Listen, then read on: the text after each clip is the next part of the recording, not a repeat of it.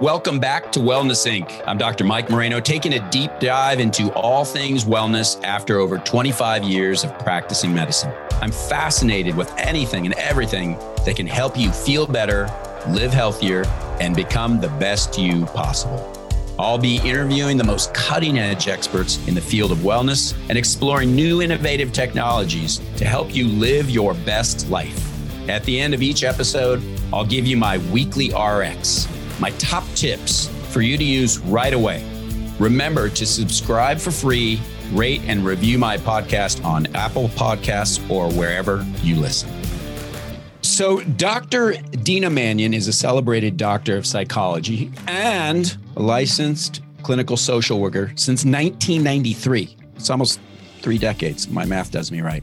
She specializes in substance abuse, depression, anxiety, personality disorders, couples counseling, family therapy, and so many other important areas. And let me tell you, this is so important what we're going to talk about today. Her considerable expertise has led her to become a frequent contributor on Dr. Phil and a ton of other influential shows. You're gonna you're gonna know why after we speak to her.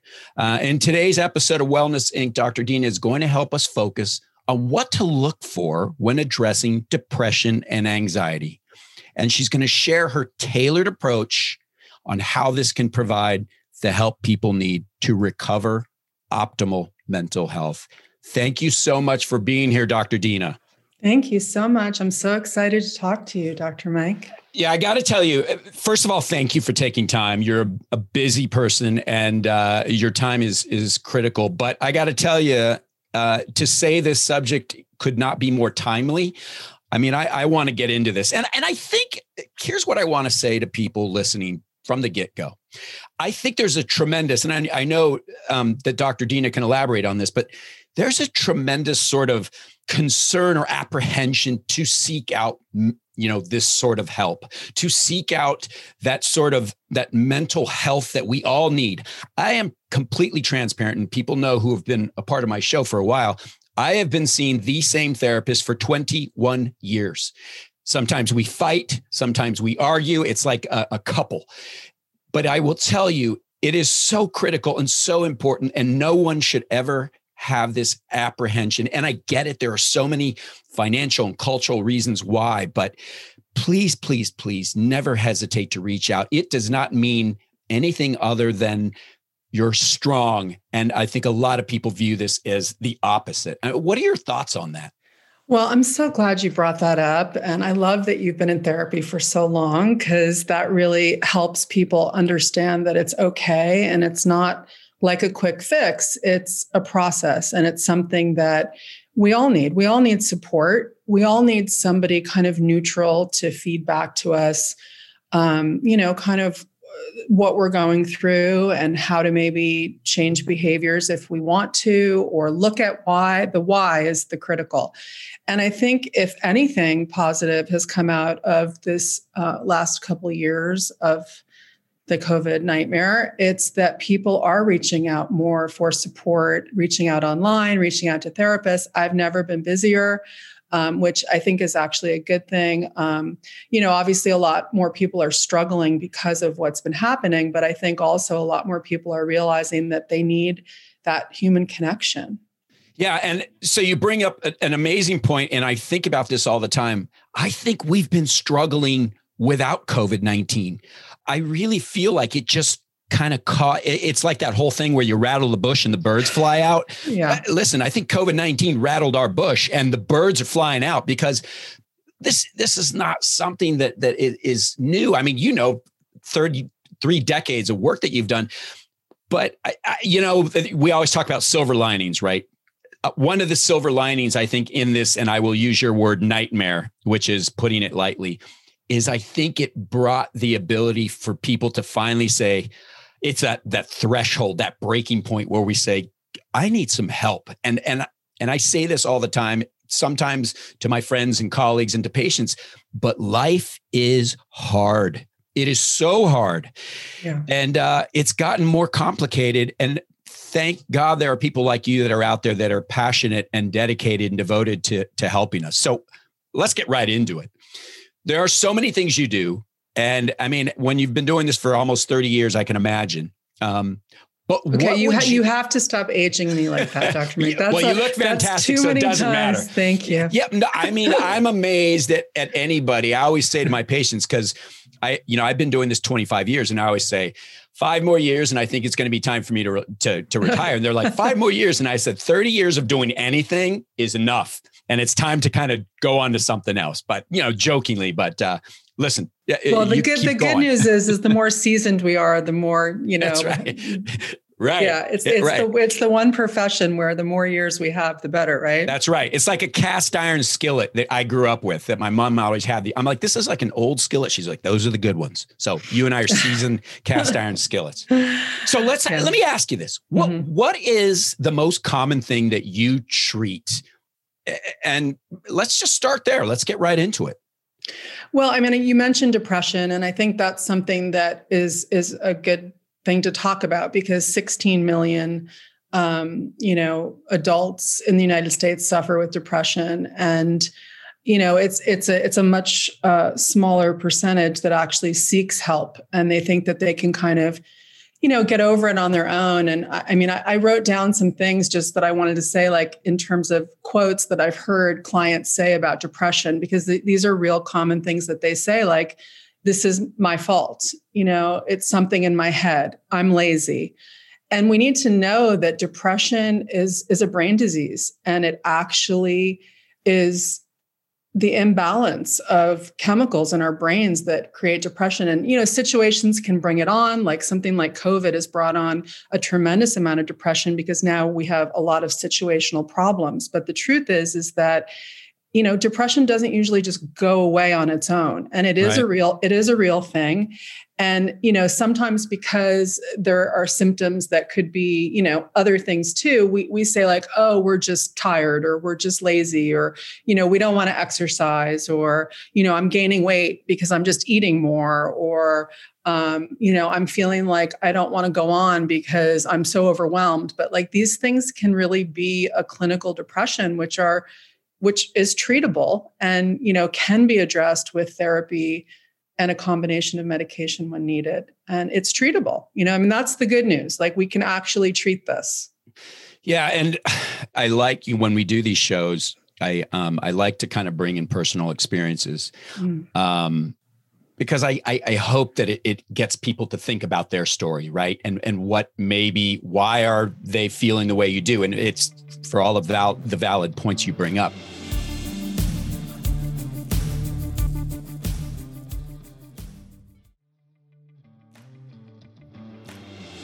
So when I was 12 years old, my brother, who was 30 at the time, was killed in an accident. And I remember that day so clearly. I can recite every minute of it. Mm-hmm. But what re- really struck with me was watching my mother. At the time, she was uh, 52, and uh, I was 11. Or no, I guess she was 53. But I remember this happy go lucky life of the party woman, right? Just filled with life. I mean, the most beautiful person in the world, in my opinion. And I remember when this happened, I remember watching her come home from the hospital that day. And I kid you not, Dr. Dina, climb into bed for six months. Mm. And I was 11 and I was like, what's going on here? You know, well, I was in sixth grade. I mean, I didn't know. And I remember that. And I thought to myself, is this depression? Is this what trigger? Is this how this happens? I mean, comment on that because like you said this is something and a lot of, a lot of people just think oh it's because of this or it's because of that. It's a chemical imbalance like you say but for a lot of us what what triggers this? And is isn't it an event or or is it a series of events or all included? I mean what a great example of you know serious trauma that can kind of prompt depression. And i think that you know I'm sorry so much for your loss, uh, first of all, because that's a lifelong trauma that, you know, doesn't go away. Right. Um, I appreciate you saying that. Yeah. And the thing is, is that what you bring up is how we respond to trauma. So we all respond differently, right? So your mom might have had a predisposition to depression that you didn't know and and um, this kind of triggered something a lot more serious like some people will um, have a traumatic incident happen or something happen and they do suffer the depressive symptoms or the ptsd but it kind of resolves itself um, it. de- depending on how people deal with it so like if your mom didn't have any help or assistance or support or understanding or you know maybe she didn't have the coping skills to deal with that which most of us probably don't because that's the most right. unima- unimaginable thing and just you know as a mother like i i would i think i would do the same thing you know e- even with all the knowledge that i have like i don't you know it's just um did she ever recover you know that's um honestly i don't think so mm-hmm. and uh, did she ever become functional again did she ever become the beautiful woman that she once was? Yes. But you know, a, kid, and I'm the youngest of seven. A kid knows. You know, mm. you peel those layers back, and you kind of know. And my my, you know, she passed away about a year and a half ago. Full amazing life, 92 years old, mm. and you know, as the years went on, obviously the first few years were very difficult, but as the years went on, yeah, she quote unquote recovered, but really, I don't think so. And and my siblings and I, we would from time to time we would talk about it and say, uh, yeah, you know, ever since Jerry died, mom was never the same. And and you know, this went on for 5, 10, 20, 30, 40 years. And I'm like, uh, so the short answer is I don't think so. And and I don't even know what recovery looks like, or I don't even know if it's expected. You know, I, I I, yeah. I, you know, it's interesting that you say that um, and ask that question because in, in the years I've dealt with this uh, and and we've talked about it, I don't know that I've ever really asked myself that question. You know, mm-hmm. did she recover? And in her mind, she probably never did. But yeah, it was a weird thing to go through as an 11 year old kid. I was like, this is this is weird. You know, I've never seen my mom you know in bed except for Saturday and Sunday morning. I'd bring her coffee as a mm. little kid, but to climb into bed for six months, it was like I, I it was a weird thing to see at any age, but let alone when you're 11, you know. Well, and and what's happening for you as an 11 year old child is, regardless of the traumatic event, which you know anyone would probably respond in some similar way, then you're watching how your mom deals with stress and how she copes, and somehow that can kind of you know um, intergenerationally kind of transport us into you know doing the same thing or right. or coping in a maladaptive way and um, you know i remember um, watching my mom back in the day um, you know be very stressed um, with a kind of a high powered job and she would come home and you know instead of drinking or or you know kind of relaxing in in in some way that maybe you know people did way back when like having a scotch or whatever, right. it was right. she did she did transcendental meditation wow and i and i feel like i mean she was kind of way before her time with I was going to say like I, I way mean, before yeah I, would venture to guess and no one even knew what that was. Good for, wow that's I mean that's amazing. She did forum and est and you know all of that when that was all kind of coming out like the new age type stuff. And she um she really taught me how to manage stress in a way that um was about self care back then. And I really feel like that kind of set the tone for me uh, throughout my life to to really to you know because I've always been in like a very like high stress job, obviously with, with I can running imagine a, running a treatment center, um, you know, for all of these years and.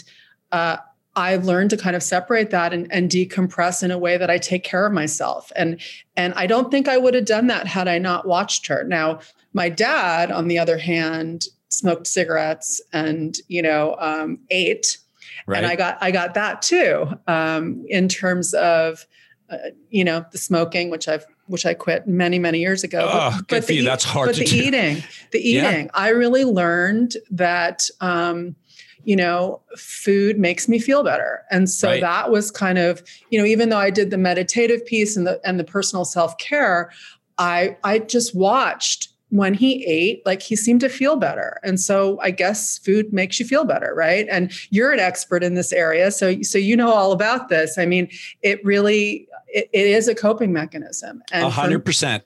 It's like food addiction is real. And I, I think there are still people surprisingly who don't see that. And it's like alcohol, it's like smoking, it's like it's your go-to right? Whatever brings you comfort. And it's it's interesting when you mention your father. Now my father was a different kind of guy. My father would just mm. sit in the corner and smoke a cigarette. And again as a child i would sit there and he would put his his hand his head his forehead in his hand like how am i going to get through another day? And he would puff on this cigarette. And i thought to myself okay well that's another way of dealing with things. But I, you know your point is so valid. Food is an addiction. And when we look at people, it's not simply because oh they're just not disciplined. No this is this is where they go to. It is their quote unquote drug of choice whatever it may be.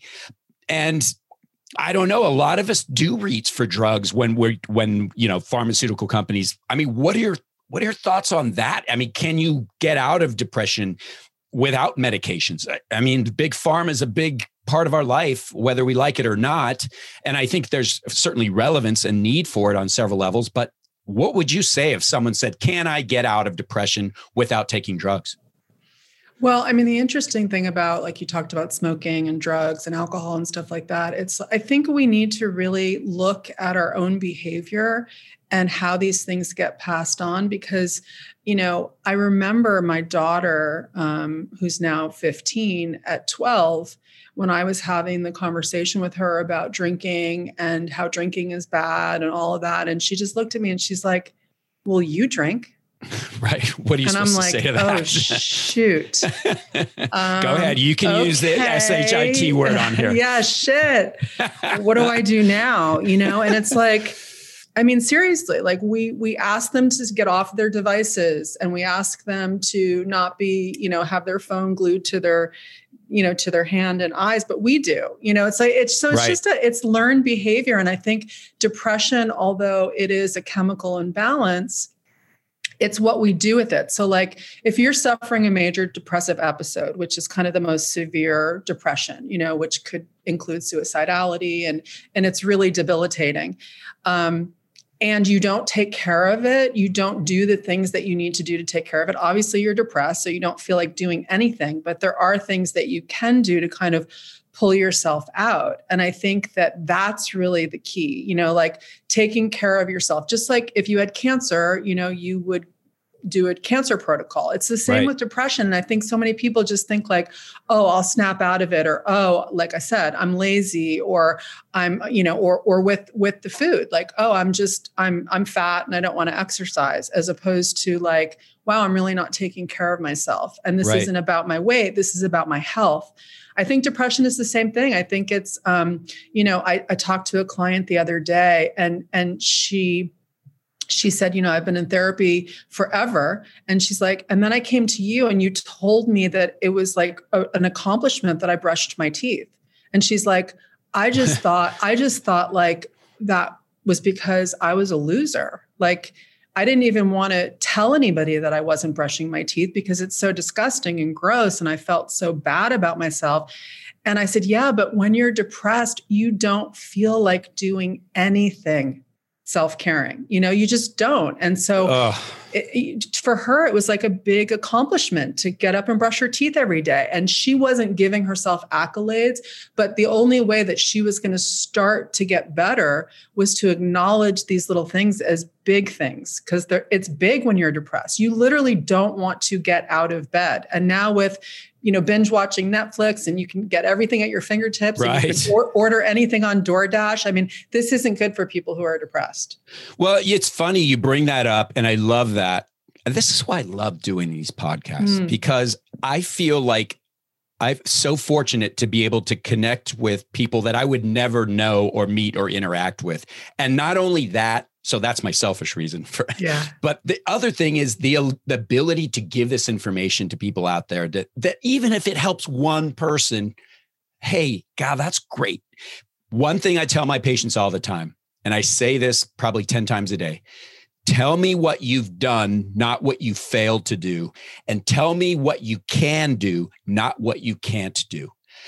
It's that whole idea. My father used to call them attaboys, right? When you'd be helping him do something and you'd do something right as a kid, he'd be like, eh, there you go, attaboy. And I'm like, yes, I got an attaboy.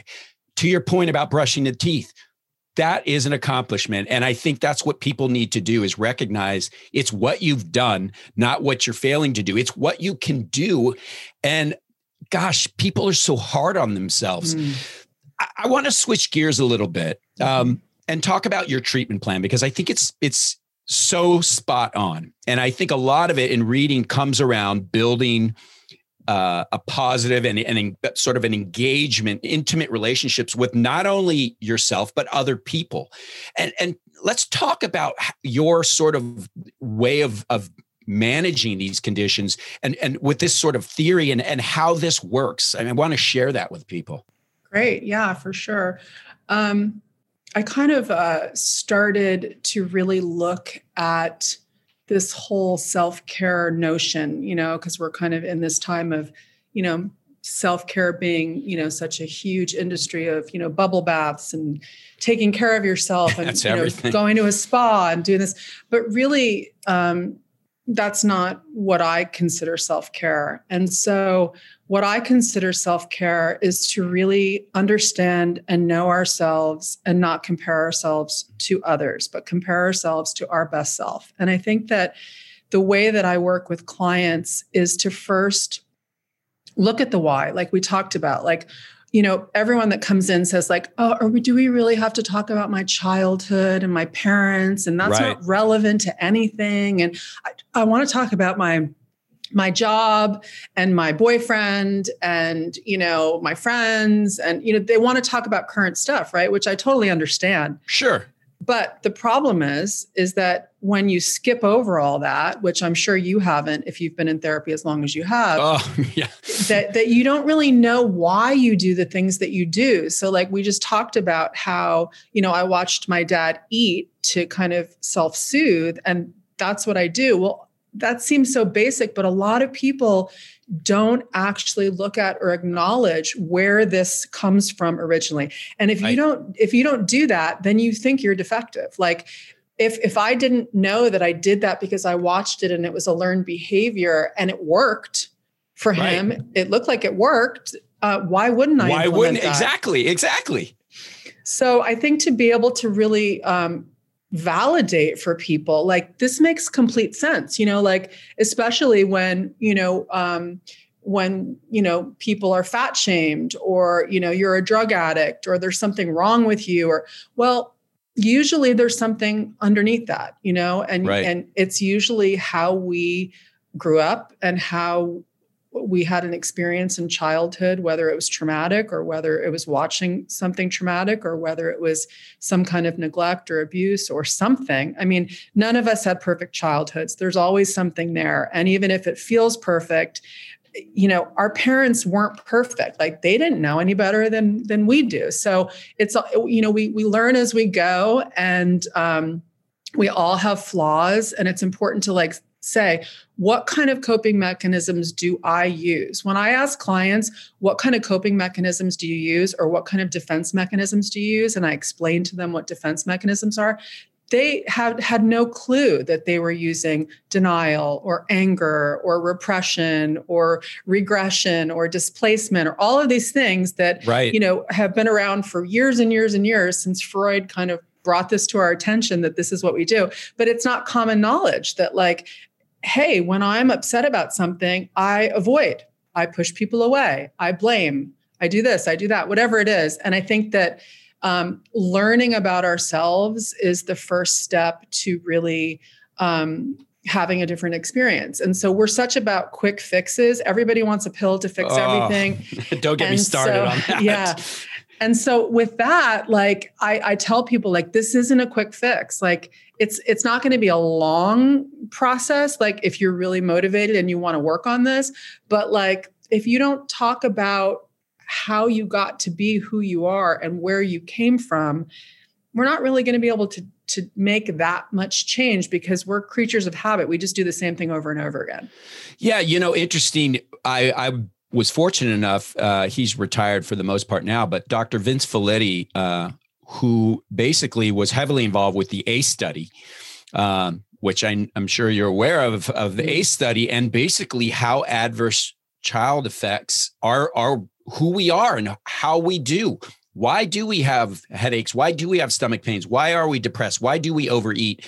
And I think the ACE study is was really ahead of its time. And I mm. think it's gotten more traction and more attention in the most recent years, and rightfully so.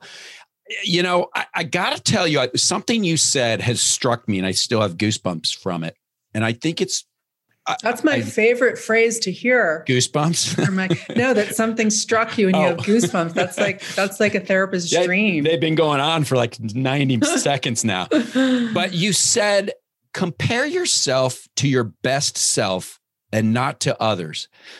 I love that. And I and I'm going to say something and there may be people listening to this who in fact probably everybody and I had this conversation with someone the other day, but nothing drives me more nuts than when you you reach out to someone and you tell them, "Hey, I'm struggling because of this." And they compare that to someone who's worse off than you. Like that's not nice. and and right. and I think to myself, when someone has that that you know that trust to come to you and say, "Gosh, I'm struggling because of this, that, and the other," and the response is, well, at least you don't have this going on. That's not helpful. I don't find that helpful. You know, it's like have a little empathy, sympathy, whatever you want to call it.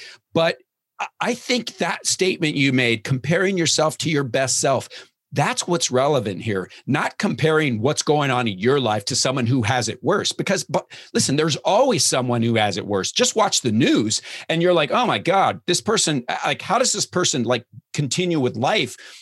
I, I mean, go on and on and on. But I love that you said that. And, and for anybody out there listening who's ever been, you know, had that sort of that ability to go up to someone and say, gosh, I'm struggling because I have this, this, and this going on in my life don't discount that if someone compares you to something worse. I, w- what are your thoughts on that? Because that drives me bananas. Well, first of all, you just kind of, um, you know, made a case for going to a therapist because I mean, your therapist is probably not going to tell you that they have it worse. She, you know, even if they do, even right. if they do, right? um, a client said to me the other day, he's like, "I'm really getting sick of that. You never tell me how you are." You know he's ah. like is that like a therapy thing? And um and you know it's such a it's such a great conversation starter because you know i'm sure you feel like you said you fight with your therapist and you go through oh. all things and you probably love her sometimes and hate her sometimes oh, it's so true. And that's like all normal um in a therapeutic relationship. That's real. But what's but what's always going to be there is that she's going to listen to what's going on with you and compare it to your best self I still have the goosebumps. All right, let, us let's, let's get on with this because okay. I could talk about that forever. Yeah. Um, I was at my therapist yesterday. Tuesday is my day to go see her, so I'm, I'm I'm always I learn insight. I learn about myself. Which let's let's talk about this individual your role, individual identity. You know, when we talk about treating depression and anxiety, what what does the role of individual identity play? Like how does that work? Define it and and tell us how this works in that whole treatment plan. Well i mean listen i think that everyone like we just talked about i mean which is kind of a perfect segue is that um you know if if you're comparing your own life and your own depressive symptoms and what's going on with you to you know instagram photos or facebook pictures of people who look like they have a perfect life then you're going to get more depressed you know? Right. and so i think it's important um, to be able to talk to people about what they see being happy looks like. You know we all say like we want to be happy but if you ask like 100 people what happiness looks like they all say something completely different. So right when someone says to you like i just want to be happy and, and then you start to give them advice about how you get happy like no it's it's not that. Everybody has a different idea of what happiness is for them and to be able to define it like okay when were you feeling happy? You know what what did it look like in your life? And try to take people back to a time and place where they might have had those feelings of happiness and then try to work toward getting there. And for everybody it's different you know because right. because we can't really compare. Um i think part of the problem is with social media and all this is that there's these like you know kind of fake type um identities that people create now that everyone aspires to. And it's almost like it's all fake yeah, it's. I mean, it's interesting when you mentioned your mom was way ahead of her time. My mom was too, and I don't think she knew it either. But I remember. Mm. So we, we grew up in the San Joaquin Valley, um, and very much a Hispanic neighborhood. My father was from Mexico, um, mm. but we we grew up in a farming community. Right, that's what it was. My mom was she taught ESL English as a second language. But long story short, we lived in a in a neighborhood that was predominantly you know Hispanics, and so my mom would always say to me when I would complain or act out or whatever, she'd say, "Never mind the Jones and the Smiths. You pay attention to yourself." And I used to mm. think, well, there are no Jones and Smiths in our neighborhood.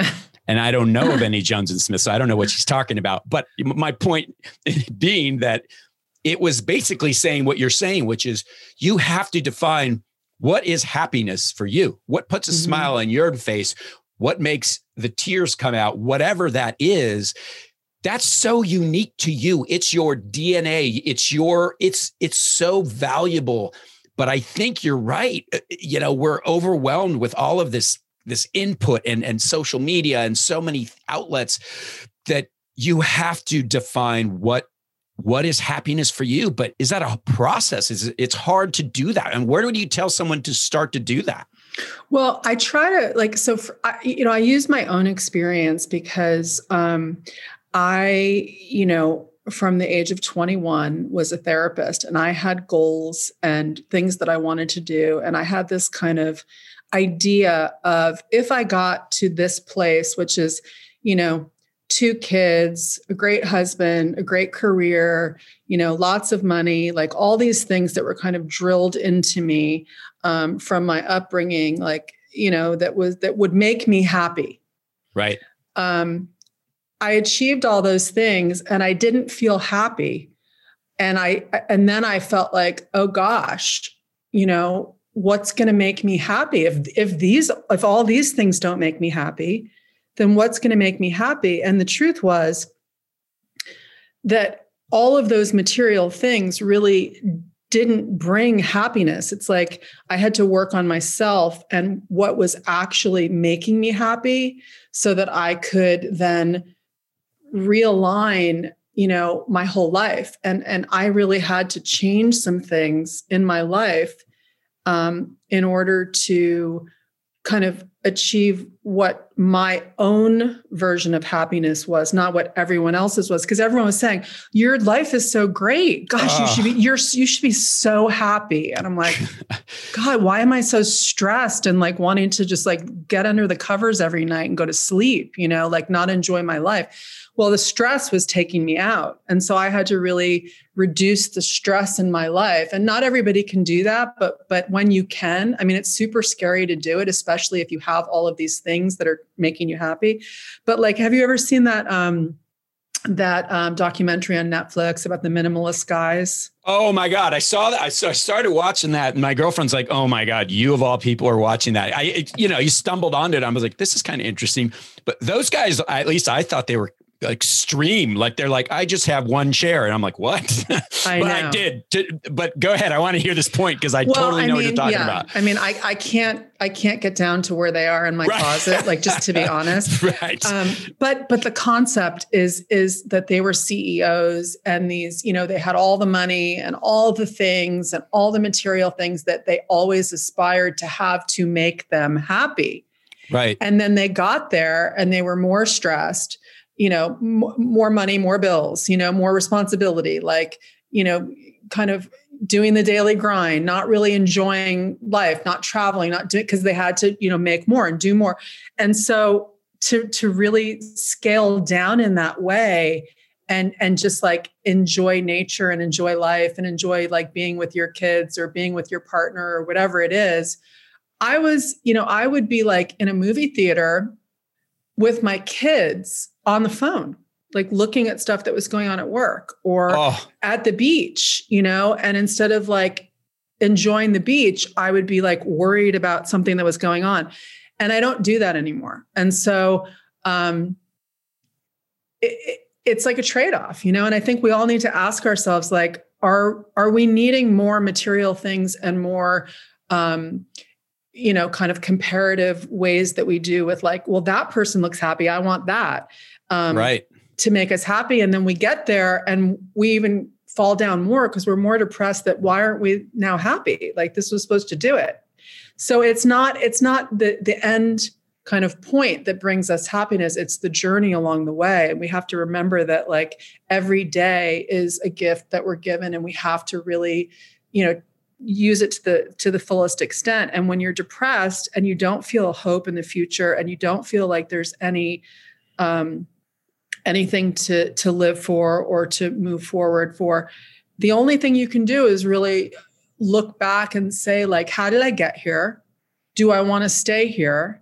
And if i don't want to stay in this place how can i pull myself out with support and help? And and there is there is help and, and you can pull yourself out. And people that have suffered from major depression and have come out of it really have a, a different appreciation i think for life in a different way because those little things are so much more enjoyed and appreciated when you've been in that dark place.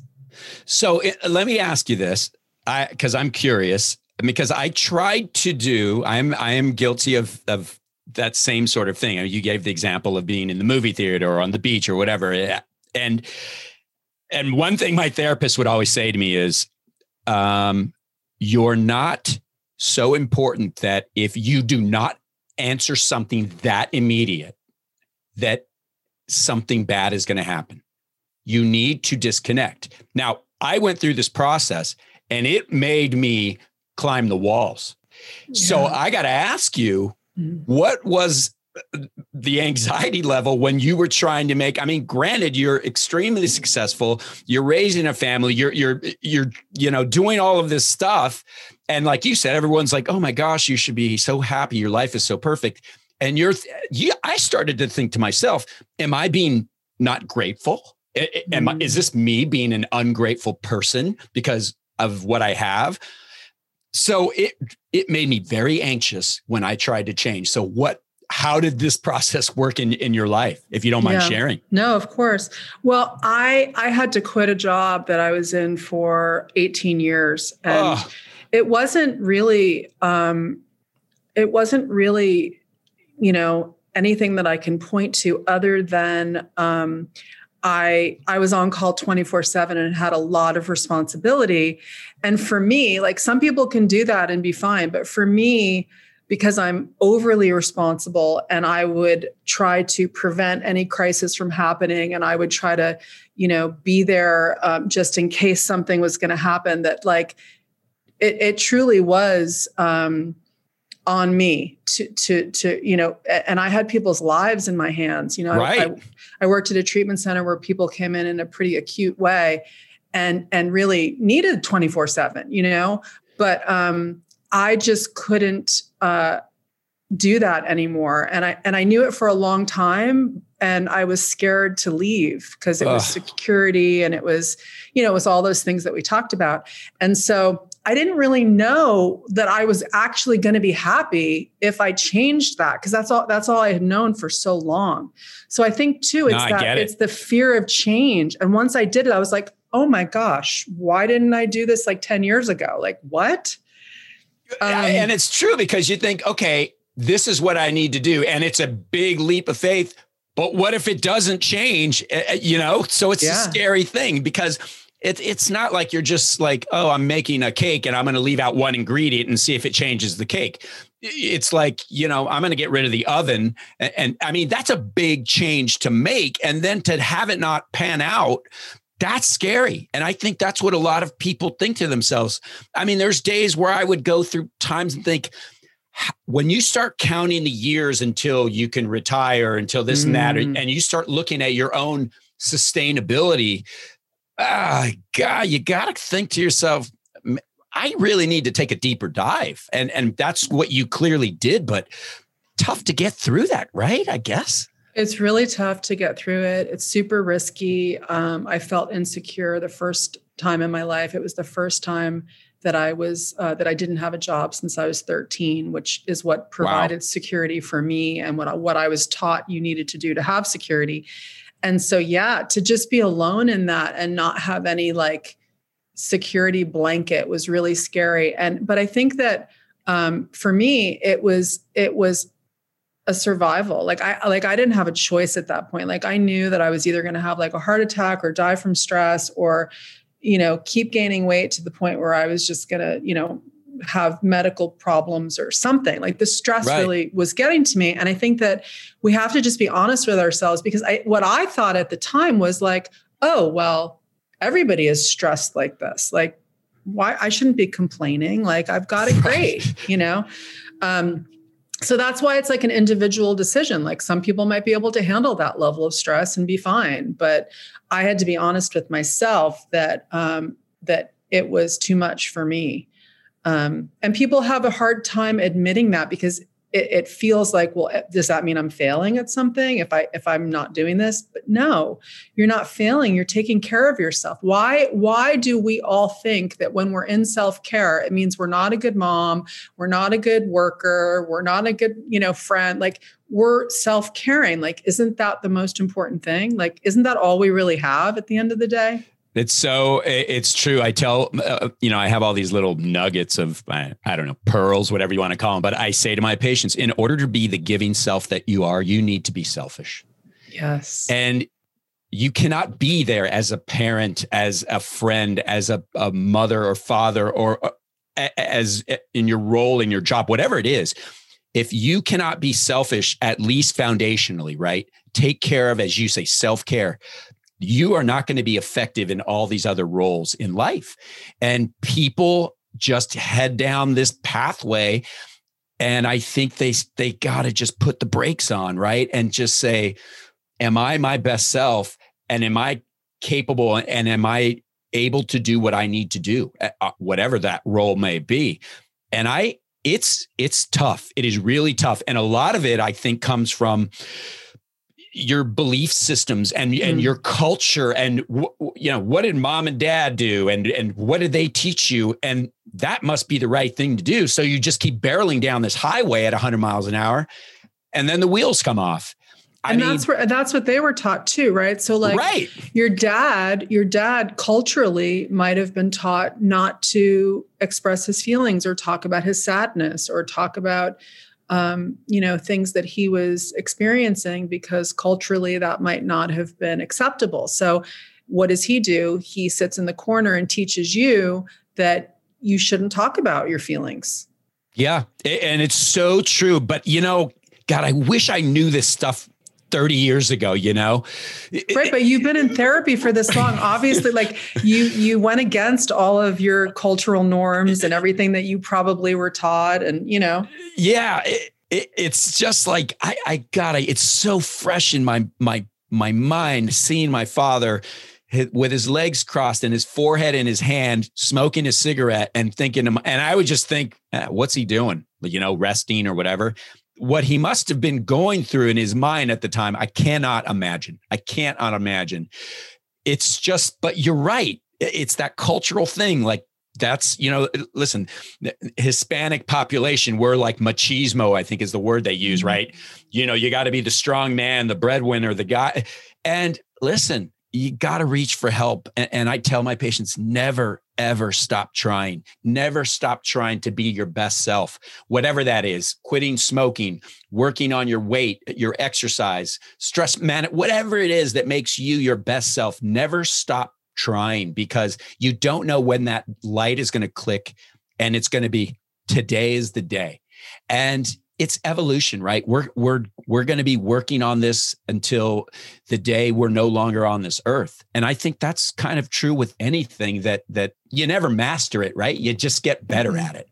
You get better at it and if you have awareness, you know, that's kind of the first step to changing. So like, you know, if if if you're if you feel ashamed that you have depression or anxiety um, or you're not getting out of bed, or you're not able to function the way that you think you should be, or whatever it is, I think it's important to then kind of normalize that, you know, that, right. you know, if 16 million people are suffering with depression, that's a lot of people you know that's a lot of people and that's just that we know of right, right. i always think that the, the, the number you you know they say that with diabetes or pre-diabetes right mm-hmm. here's the number i'm like yeah times two times at least two, yeah so and and women are are are twice as likely to have depression and i'm not sure if that's because they report it right or you know if that's really a true statistic in terms of the gender you know it's doubling. so let me let me wrap up with something that i think a lot of people wonder and you know i have my own opinions and things but we look at social media and we mm-hmm. look at all of this access and this explosion of so many things out there. You know, you can post anything. You could put in, you know, the the Facebook cops, as I call them, they're pretty lenient, right? You can get away with a lot of stuff, in my opinion. How has this affected? Has it helped? Has it hindered the treatment of, of mental health issues? I mean, what what would you say? I have my opinion. I'm not going to say it. I'm going to let you say yours because you're the expert on this. And then I'll just either give myself an attaboy because I'm in alignment with you. But what do you think?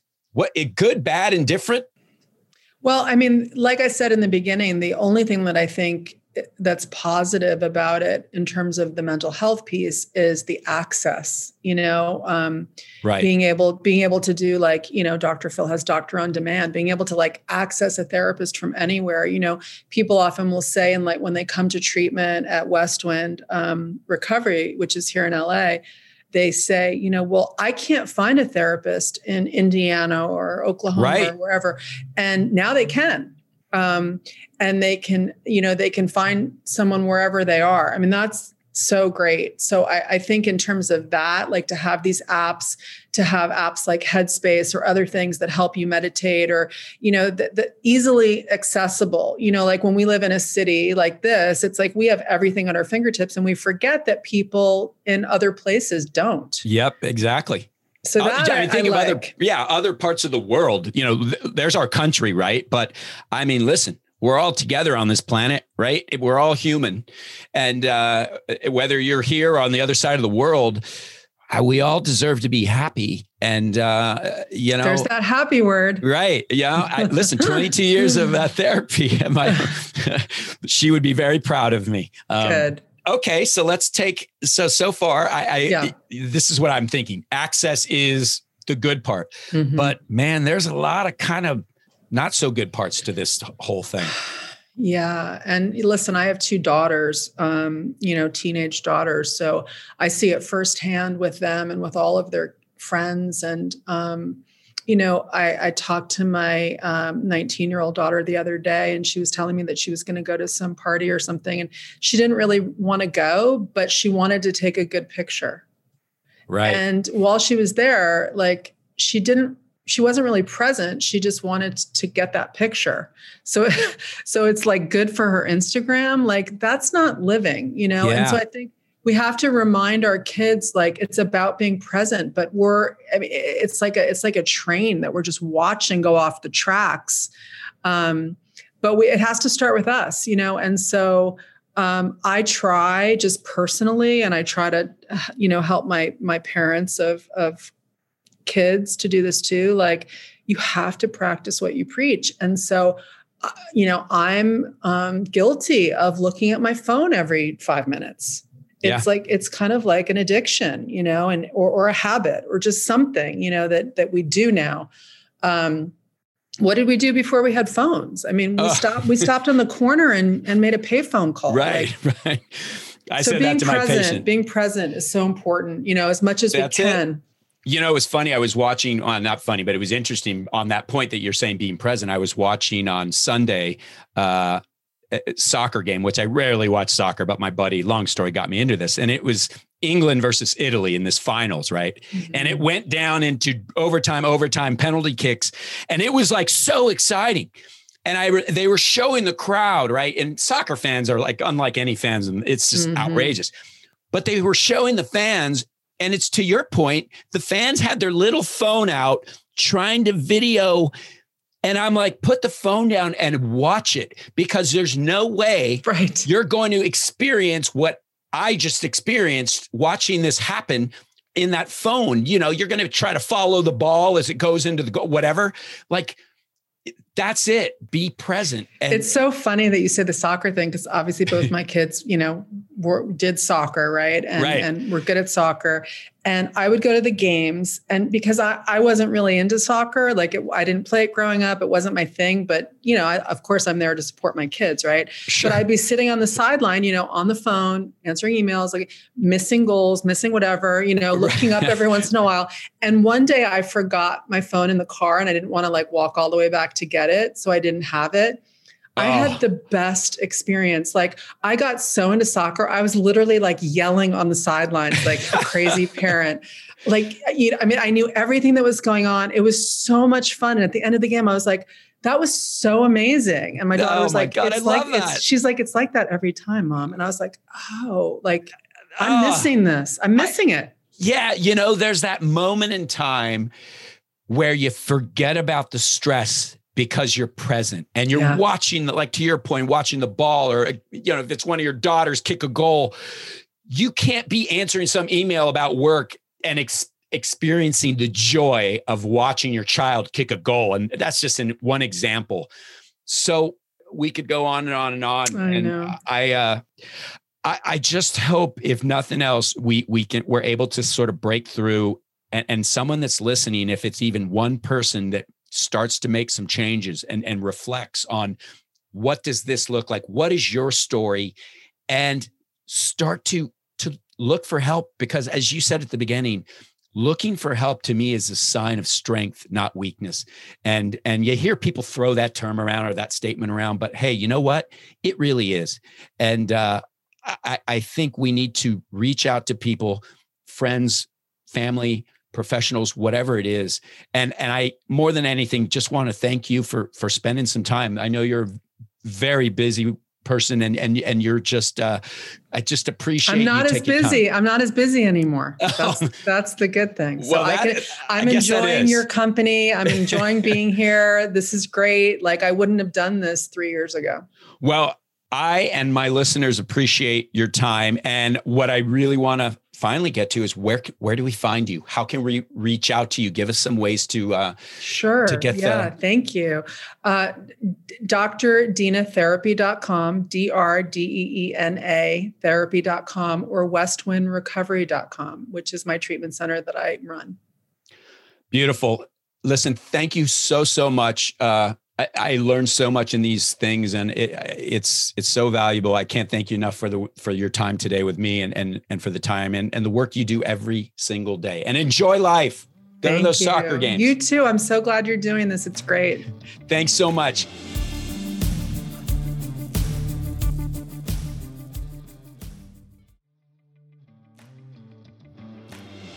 Well, now it's time for the weekly RX so many great nuggets of information. I had a tough one this tough time this week. So here's a couple things that I want people to remember. Number one is one of the nuggets that I tell my patients all the time, which is tell me what you can do, not what you can't do. And tell me what you did, not what you failed to do. And I think that's super important. Don't be so hard on yourself, is the basic message. Secondly, and I love this, and you know dr deena was just incredible to bring this up and i i went back and forth on this but compare yourself to your best self not so much to others. And i think that is critical. And lastly and I, again i say this all the time to my patients never stop trying. You never know. Never give up and never stop trying because today could be the day that's it for today, guys. Uh, gosh, great, great stuff. Don't forget to subscribe for free download and listen to Wellness Inc. with me, Dr. Mike Moreno, on Apple Podcasts or wherever you listen. Follow me on social at 17 Day Diet and at Stage 29 Podcasts on Facebook, Twitter, and Instagram.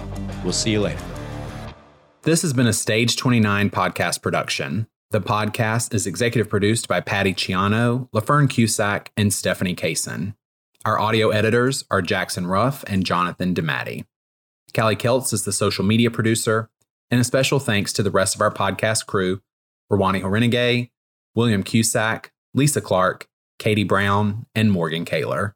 This podcast has been produced by Stage 29 Productions for entertainment purposes only. The contents of this podcast does not constitute medical or professional advice. The use of any information provided during this podcast is at the listener's own risk. For medical or other advice appropriate to your specific situation, please consult a physician or other trained professional. This podcast does not reflect the opinions of this company, any of its parent companies, affiliates, subsidiaries, promotional sponsors, or advertising agencies.